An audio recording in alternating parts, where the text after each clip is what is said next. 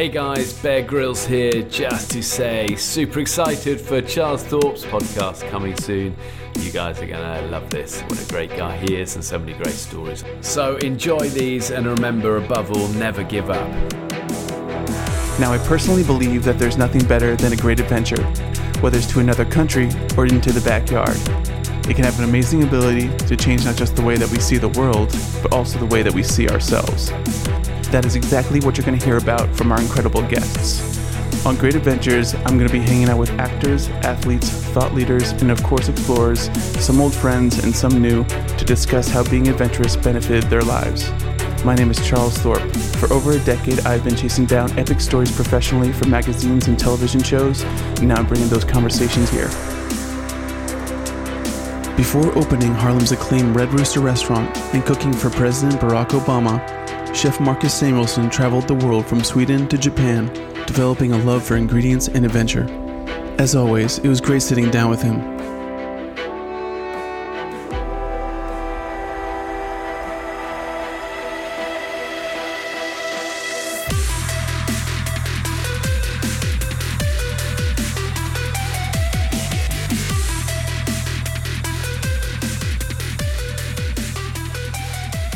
Marcus, what's the latest? Started the summer with Food Festival Harlem Meetup, which is like a celebration to kick off the summer. I've attended a few Yeah. times. It's such a great, it's a It's a great festival. Yeah, It's a lot of fun. good energy. And then, you know, try to balance my summer between travel and, and obviously travel with the family, but also travel for work. And uh, we just opened in Montreal, so it's, which is a great traveling city. You know, like especially in fall and summer to go to Montreal. There's always some great festivals. So we open a restaurant Marcus there. You know, when we open a restaurant, it's not just the opening for me. It's also enjoying the city, understanding the culture, understanding the vibe, and and then um, took my son and my wife to Sweden, and he had to change the pool for 82 degrees to like 55 in the ocean. my son, um, I'm telling him that there's a ladder to become a Swediopian Viking. Right, and and you know he has a fresh, clean slate. But if he doesn't go into the water, like then we're gonna have a problem. So he, he goes in, but it was hard. And the first it was brutal, and we we swim in the ocean every day, regardless, right? And uh, you know it was it was brisk, uh, but he got in, and then he loved it. Yeah. I want, I do want to talk about Sweden because you've, you know, you, you grew up there and you, you have a, a profound relationship with the country. So can you explain a little bit about Sweden and, and what that was like and what that taught you about food and ingredient? You know, Sweden is a pretty large country with not a lot of peoples, which makes um, sets up for nature. You know, nature is really powerful. Like you are when you're a kid, you're out running in the woods. Like I remember running in the woods, and then summertime being by the ocean. So those were.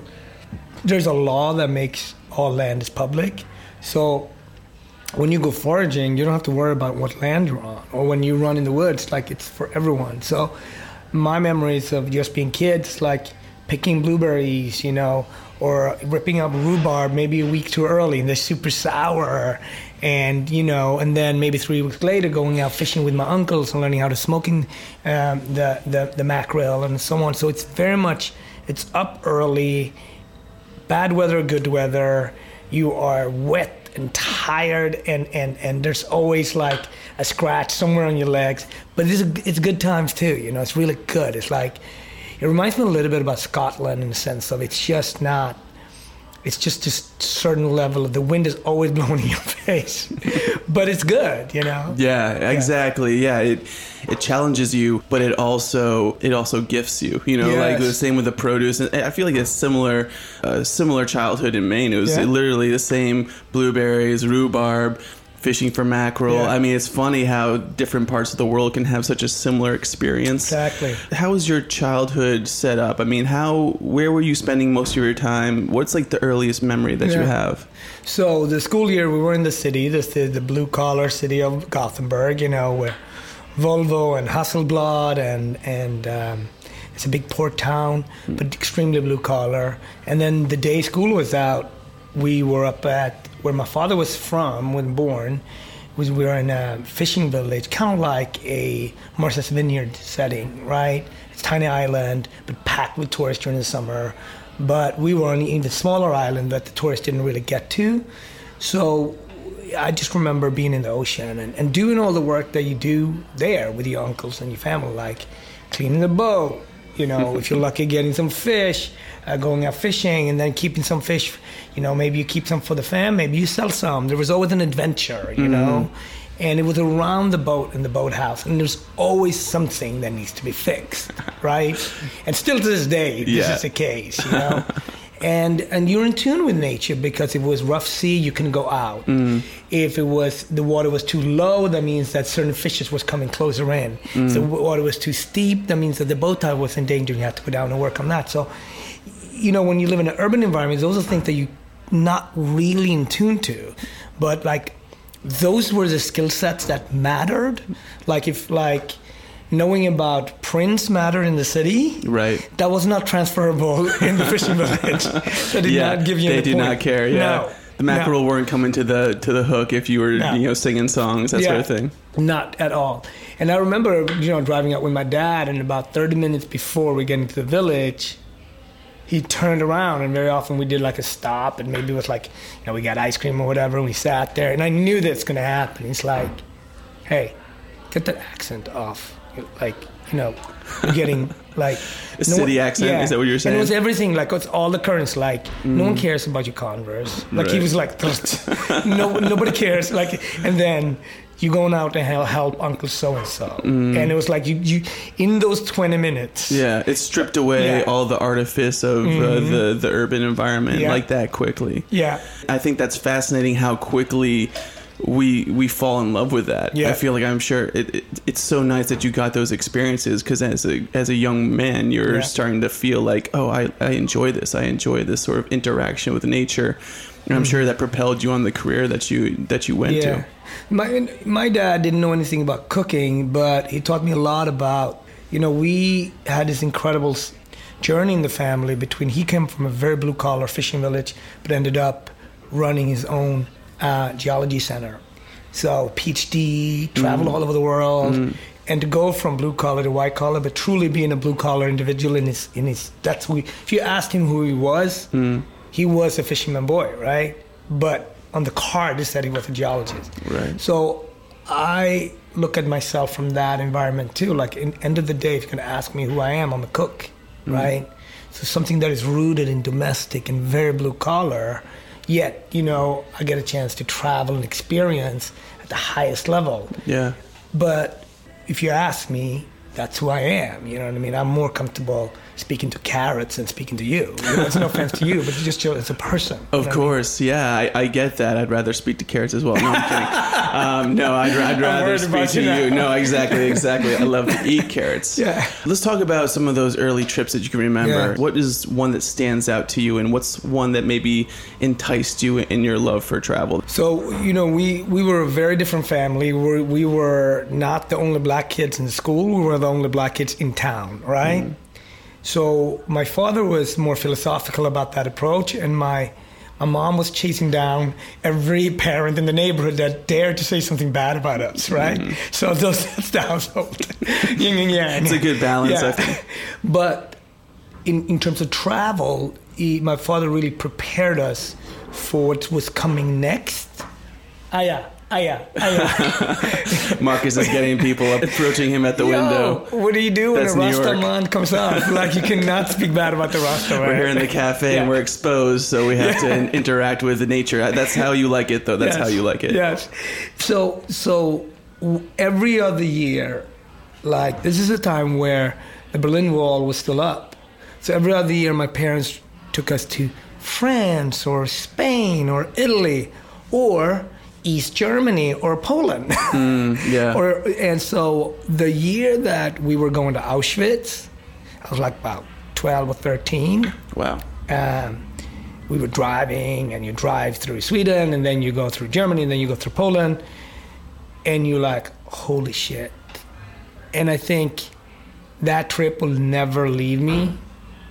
You know, I, I thought about, I was, you know, I've gone to a couple of plantations here in America and it's the only two comparisons I can do. You know what I mean? Maybe we're 30 years apart or 20 or five years apart, but like they, I will never. I mean, I don't know. I've been on thousands of trips. Of course. Those two, Yeah. and so I'm actually really grateful for my parents to take me to these places. At the time, you probably rather want me. That's what they did. That's what they provided. When I look in hindsight, what my parents really provided for me was this very different perspective. Yeah. You know, I think one of the advantages of being black in a in a country like that is that there's no pretense that you're different. You get told every day in school, mm-hmm. but then okay, how do you deal with that as a family? So, you know, that was one of where you know we had a Jewish auntie growing up, and like. You know, we didn't really know what that meant, right? She was our auntie. The history of that, the story of that, clue. yeah. Like, and so like that's. I think she was really. My parents were really inspired by her, yeah. and and then we went. You know, That's great. yeah. Can you tell us about your first cooking job and, and where that Mm-hmm. was? Yeah, I mean, I had great cooking jobs in the beginning, and one of the most important one was selling ice cream, uh, being maybe like 12, 13, and I've, it was different than selling mackerel because that was not even a job. That's what you did, and you get hit on the back if you didn't sell it, and so that I can't even count. That's like birthday you Yeah. do that, right? And Ice that- cream sells itself too. yeah, and it was Yeah. a different thing too because sending mackerel, you cannot vibe with any girls. Even if you're ten, you're smelling mackerel. The ice creams, it was a There we different. go. You had a little bit more leverage. Nice. You know, it, it was a little bit difficult with you know the boxes, and then your friends came Of and course. they knew that you had ice cream. Yeah. So like then we like we used to mug each other. Like if you had the shift, we just like took ten, and then like your your your uh, money didn't make sense, but. But my older sister always had me back, had my back, so she sent me with extra money. Cause she knew we would get mugged. You're like it just melted. I don't know what happened. Exactly. We lost it. Yeah, so you're 11, and the guy who's manages is 16, and he's like, he's not, and he's like the oldest dude you know. He's like, oh, So were you handing out free ice creams to girls? That's is that what you're saying? There we go. yes, Nice. Mm. yes. But that was a very important job if you work on a on a beach, and, Yeah. and and you know you're trying to get a leg up, There we whatever go. that is. So Yeah. that was important. And then I always enjoyed it though, whatever it was around Mm. food. And then that led me to the grand job of working in a hot dog stand. Mm. And maybe then I was 15, 16, and I took the night shift because it was the coolest shift because you were free all day. You Mm. could play soccer and go fishing all day with your buddies, sleep a little bit in the afternoon, and then you dealt with people who were drunk all the time, so they gave you massive tip. Mm. So you win much more money, and, and and you know when you're like 16, like drunk, like you you don't even know who's drunk. You have no Yeah. clue. Yeah, like, this guy's a little weird. Yeah. I don't know what's going on. And like Yeah. they, they always rounded up. It's like the the burger was like eight dollars or whatever. Here's a twenty. Yeah, Oh, like I he didn't care, much. you know. So so and I made I remember because uh, me and my buddy that I were on the shift with, we made our own mashed potato. We're like, screw this. We're not doing the powder stuff. So already we were doing our own mashed potato, Mm. Yeah. which got word like in town.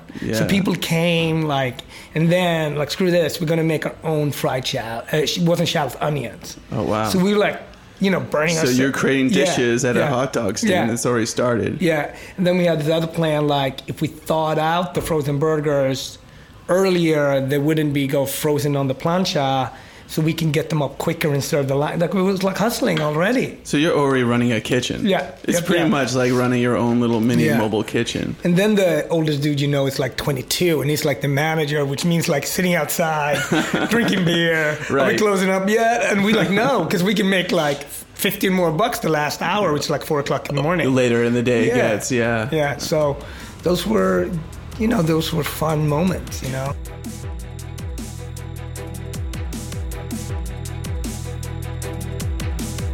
I'd like to welcome a new partner to this endeavor, Hiatus Tequila. Hiatus means to pause or break a sequence, which I believe is a great message. I'd always been a bourbon or whiskey guy until recently I started dabbling with tequila, especially in the summer. I met the founder of Hiatus, who is a fascinating guy and has done his due diligence in Mexico. Check them out on Instagram at Hiatus Tequila.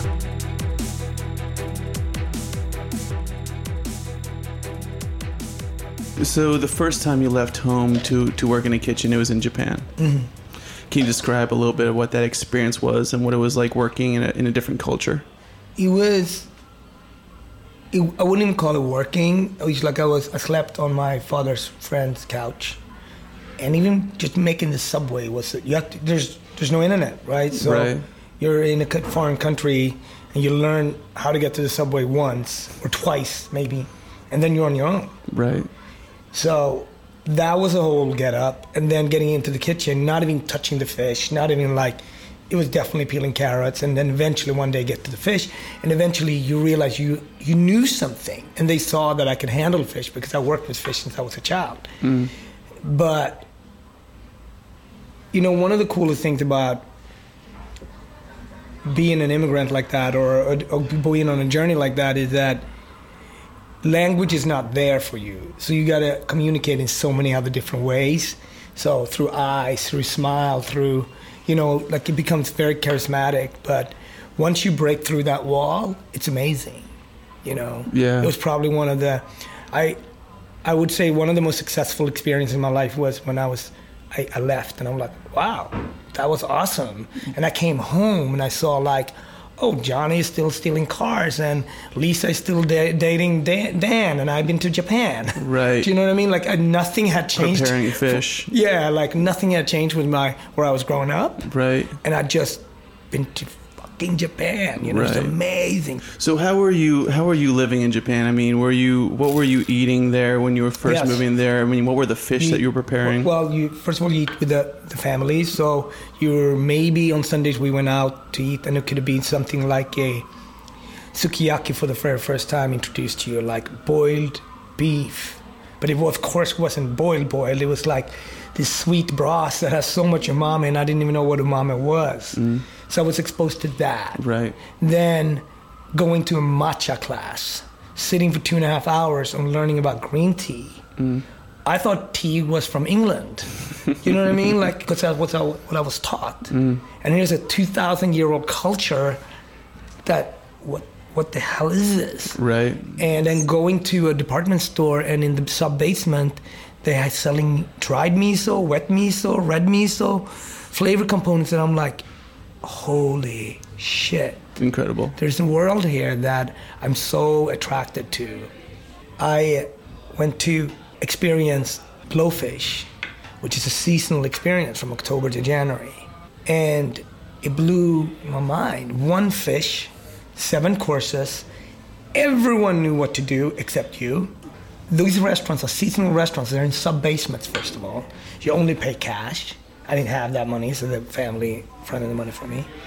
And everyone knew the courses. You, you started with a little bit sashimi. Somewhere in there, there was this um, a sushi bite with rice. Then eventually there was a little bit tempura, and eventually you end up with a uh, congee, like a por- porridge, off the bone and broth with fish pieces in it.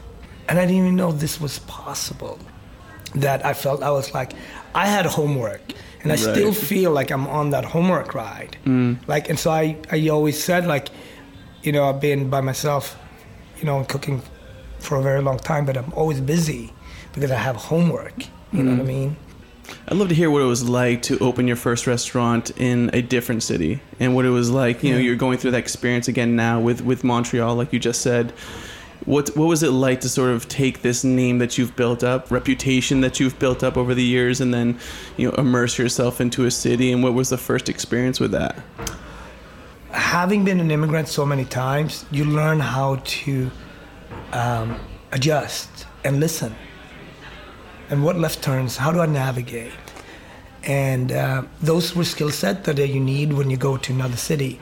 You have to, for me, it's like the restaurant is the reflection of the work that you did coming up to this, right? And let me present you our version. Uh, might not be the right version, by the way, and I might misinterpret this, but I'm trying. You know, I've gone past. I respect the past. I'm right here in the present, and here's how my take on. it. Here's my love letter, letter back. And that's a very humble journey.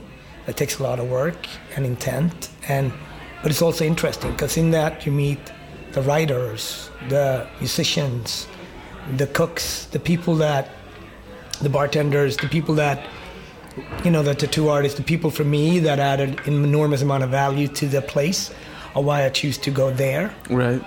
Um, and uh, end of the day, a restaurant means to restore a community, and if you've done the homework and seen it through the right lens, you can upload all that through that. You know, mm. storytelling does that, music does that, food does that in different delicious ways, and it, and it, and it hits that perfect link between inspire and aspire. Right? We need both. We need to be as, you know, we need to be inspired, but we need to also have places to aspire to. You know, and and in Montreal, I, I thought it was amazing because you have that. Obviously, it's a French speaking, predominantly French speaking town, so you had some European sensibilities, but it's also in North America and this you know this you know push and pull which there's a lot to learn there you know? And i you know we're, we're just five months old so I, we haven't figured it out yet you know? I will never i don't think there's a there there that you're like oh we're here now you know? Right. I think a little bit of startup is always very good because you are then humbly you're like part of being in a restaurant and retail is that you never know about tomorrow and it's nothing wrong with having that little humility you know Absolutely, absolutely. And then you, you know, obviously you've worked on a couple great shows, a lot of love content out there of you exploring and using this love for, for travel and and um, opening yourself up to different cultures. Do you have a most transformative experience uh, during that? Maybe did you go to a city that maybe you weren't really expecting how much you got out of it? I was lucky this year. We've done two things in that in the content space. We just finished Our Harlem, which is the first digital cookbook. I learned and enjoyed so much working on the project because all the people that helped me open Red Rooster, we had a chance to talk to and, and upload their journey, their story, and it was amazing, right? And you learn so much about this place where I call now home, mm. and I relearned it, and it was new things, right? And I might not be able to translate in a restaurant, but he's there, you know, like it's like an inside of a jacket. You know it's there. Yeah. And that was amazing. It was, it was a re like you know the migration. It was was really fabulous to talk about again. You know, for learning from me. Yeah. And I hope that the listener can connect in a you know, wow, this is there's some depth there. Then going to, I mean, working on No Passport, I can't call it a job because it is it's my dream to be able to connect people through food and through storytelling. So I think that hearing the hearing like the Armenian story in Los Angeles, for example, in Glendale, there's this craftsman that makes this cured meat. He's done it in his family. They've done it in their family for 400 years. So there wasn't a question what he was doing, right? And he left Armenia a long time ago. But in East LA, in East Hollywood, he's got this shop, and people come from all over the world. And so he's never, like, you know, left that. And it's like if you ask him, "What? Who are you?" That's what he is, right? Just listening. So it didn't matter he if he was in Armenia or in, in LA, which obviously is very very different worlds. He he kept he honored his family's word. You know mm-hmm. what I mm-hmm. mean? The stories, listening to that. I mean, I know it's not a grand like like but it is no something it to absolutely me. is. Like yeah. and he's super bright super intelligent. He could have gone in any different direction but he posted up there. Because that's the technique because once that technique is gone a part of armenia is not represented in you know so he's holding that up. Mm. so that's something we talk about at no passport. It was incredible to be in houston to look at the nigerian the west african contribution to the the city of houston and it was fascinating to me. It's like Houston is one of the most, if not the most diverse city in America. So it gives you a very interesting view, a narrative on Texas. And restaurants have a massive thing to do with that. And it connects the city in a very spread out city.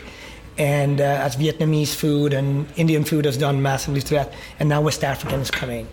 And uh, it's young, it's fresh, it's hip, it's cool. And, you know, I just, you know, it's just fascinating to me. And same thing there. Eating fufu you have this technique called swallow. So you eat the fufu with a fish stew with bones in and everything, mm. and you just have to dip the fair hands in the fufu, eating the fish stew with the bones, and just swallow. And if you're not like doing that, if you're not ready for it, get out. Yeah, you know what I mean. Yeah. So it's like you I'm sitting there. I'm eating all of the world, but that I'm here, I'm like, you know. And yes, I'm a fellow African, but I felt very Swedish at that moment. Right. Yeah. That's I think that's so, those those experiences are so eye opening, Yeah. and if you dive in, then you can have this tremendous experience. But you know, food also because we food and travel for me truly gives you an opportunity to see the best best in people, and it's one of the things that why I love hospitality so much. It's one of the opportunities to get to know the best version of you, and here's something that we crafted for you. Mm. And I think in this day and age, there's never ever been a time where you needed the best version of other and yourself because we live in such a divisive moment. So it's it's I think something like working on No Passport gives me a real meaning because it's an opportunity to connect the best of us, the best in us. I think you know working on your show, No Passport Required. Obviously, you have a love for the United States and, and how diverse it is. You had the opportunity to cook for the president, Barack Obama, which was. Can you tell us a little bit about what that experience was like for you and, and how that came to be? Yeah, doing their first state dinner was amazing, and um, the biggest honor you know you can have as a young chef coming up, and uh, I loved it. it. It was very humbling, but I tell you what I loved even more was after the dinner is done. So you know we had 44. That was very strict. You have 45 minutes, four courses, and after that. I think it was Jennifer Hudson was coming on or something like that. It's like, all right, like her voice. It's not usually yeah. like every dinner that you have to worry about Yeah. Jennifer Hudson showing up at the right and they were time. like, the, and the person that was speaking to me was like, "So Marcus, you have 44 minutes. I'm, I might be able to give you another minute." I'm like, "Thank you. I'll take that minute." Right away, I knew that I needed that minute. I needed 45. Right. So, um, but after everything was done, he and the, the president and the first lady that just shaken 400 people guests or whatever it was, but they came back in the kitchen with you know the security and everything, and there was a third guy there having a wall ready, like a roll down wall, and uh, you know he was nice enough to speak to me and my wife, and it was super super sweet. But he also took the time to, you know, was a meet and greet. But all my cooks was like bum rushing this moment because they were so excited. Of course. And Chef Sam Kass said, have them come and it's okay. And he looked over to the president and was was okay with it? And he stood there for another 15 minutes after like a four hour dinner, whatever it was, between music and greetings and saying hi in the line, and talked to my line cooks and the first lady and that. It could not be more uh, you know, hospitality. I mean, they gave, they showed you hospitality, this is the tone of hospitality. Yeah. So this was a memory. They realized this memory is not only a big memory for them because it was the first steak dinner. Of course. It was the first. It was a big, big, humongous memory for every person that they touched, Mm. and that was the cool thing about that. I will never forget that, and I will always be grateful for that. Were you uh, as stressed or more stressed than usual cooking for them? Yes. I, But you made it out all right.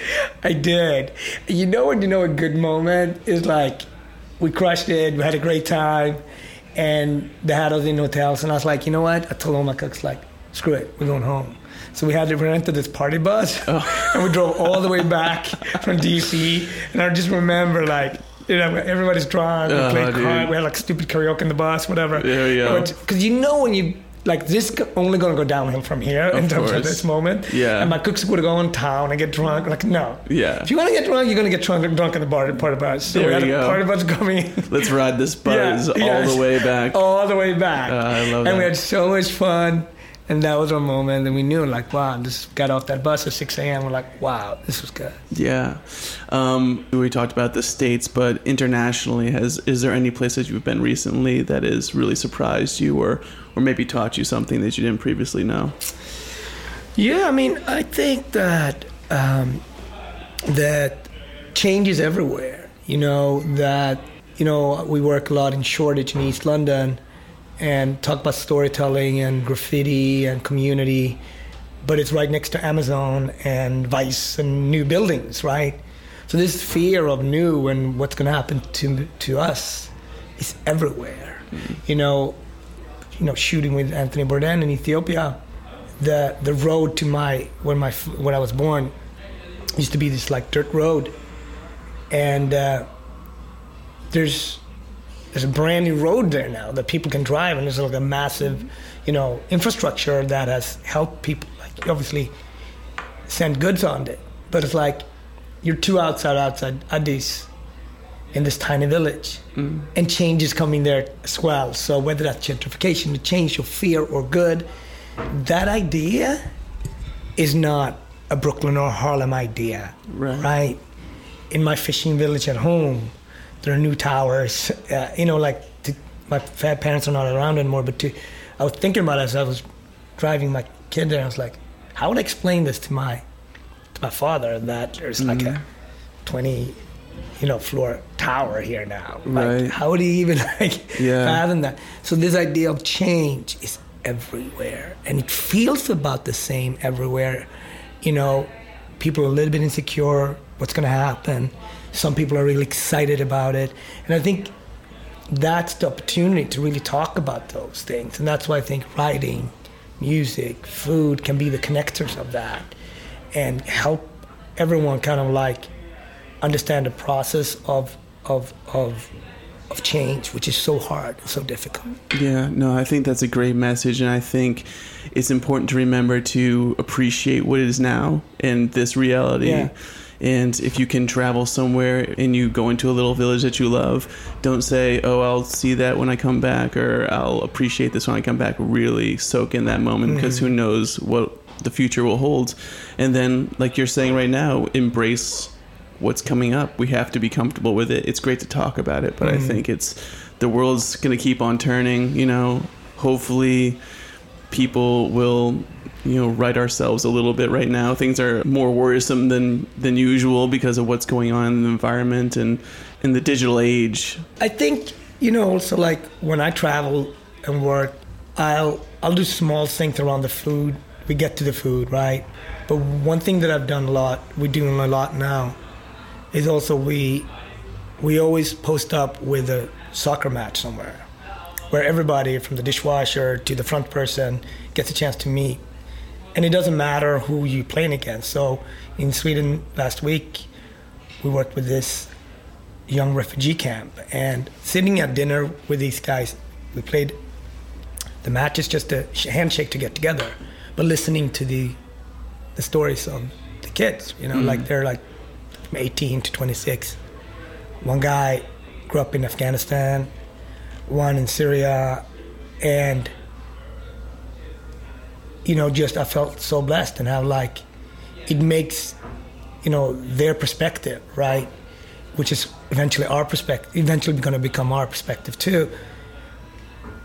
It's like soccer did that. If I, you know, if I, if I said to him, "Come to my restaurant," he wouldn't even know how to get there. He, he, was, yeah. he didn't think of what, but he knew how to because he played soccer in Afghanistan. Yeah, you know, and it was just amazing we were breaking bread and listening to these stories and now how do they integrate into society and how do they get jobs and all of those things that you can eventually start talking about.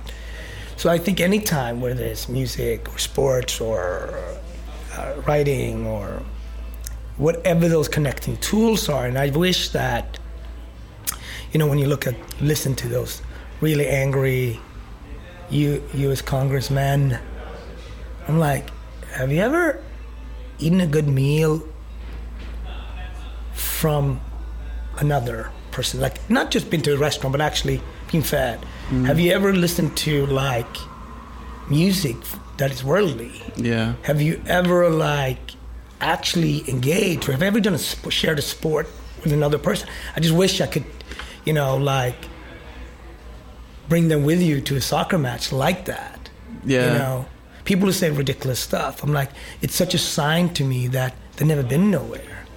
And also that they're ignoring those other languages, yeah. which you brought up before, whether it's music or yeah. you know, even when you were talking about being an immigrant and using yeah. your eyes and smiling and and a sport exactly. I, I think that's that's absolutely what people should be thinking of more. I'd like to wrap this up with two different questions. I'm gonna hit you with them right now. First is if I hand you a plane ticket to anywhere, where would you go and what would you do? I'd probably go back to Japan and I would eat. Go to Tokyo or no, somewhere would, else or I Kyoto? Would, or? Uh, I would uh, explore some um, a new place. I would probably take the train, go out on the countryside, and mm-hmm. and um, figure my way back to Tokyo. Talking about it has made you. Uh... no, but like hitchhike or something Yeah. like that, cool way back and figuring it out, and you know, great road stories, and you know, and lastly, if I say your favorite sunset, what comes to mind? uh, it's it's still got to be Hawaii. It's like crazy. It's quite. I. It's been a while, but it's. What island? I know the Big Island the best, but it's not. There's, there's the one with a K. I forgot the name of the Kauai. Yes, it's beautiful. That's a good one. Yeah. I love those. Those just stick in your mind Yeah. and the sensory memory of that. And even waking up is even better. Thanks for listening, guys. Like, if you like what you wow. heard, hit subscribe. Just a and full day in Hawaii sounds pretty good, Yeah, actually. just Actually, do it. a friend who could use a little travel Marcus, inspiration. thanks so much for being here. I really appreciate it. Or for suggestion on someone I should chat with, just hit me up on my social channels at Charles Thorpe and at Adventure Podcast. New episodes will be dropping every Friday, so keep checking in for the next. Until then, safe travels.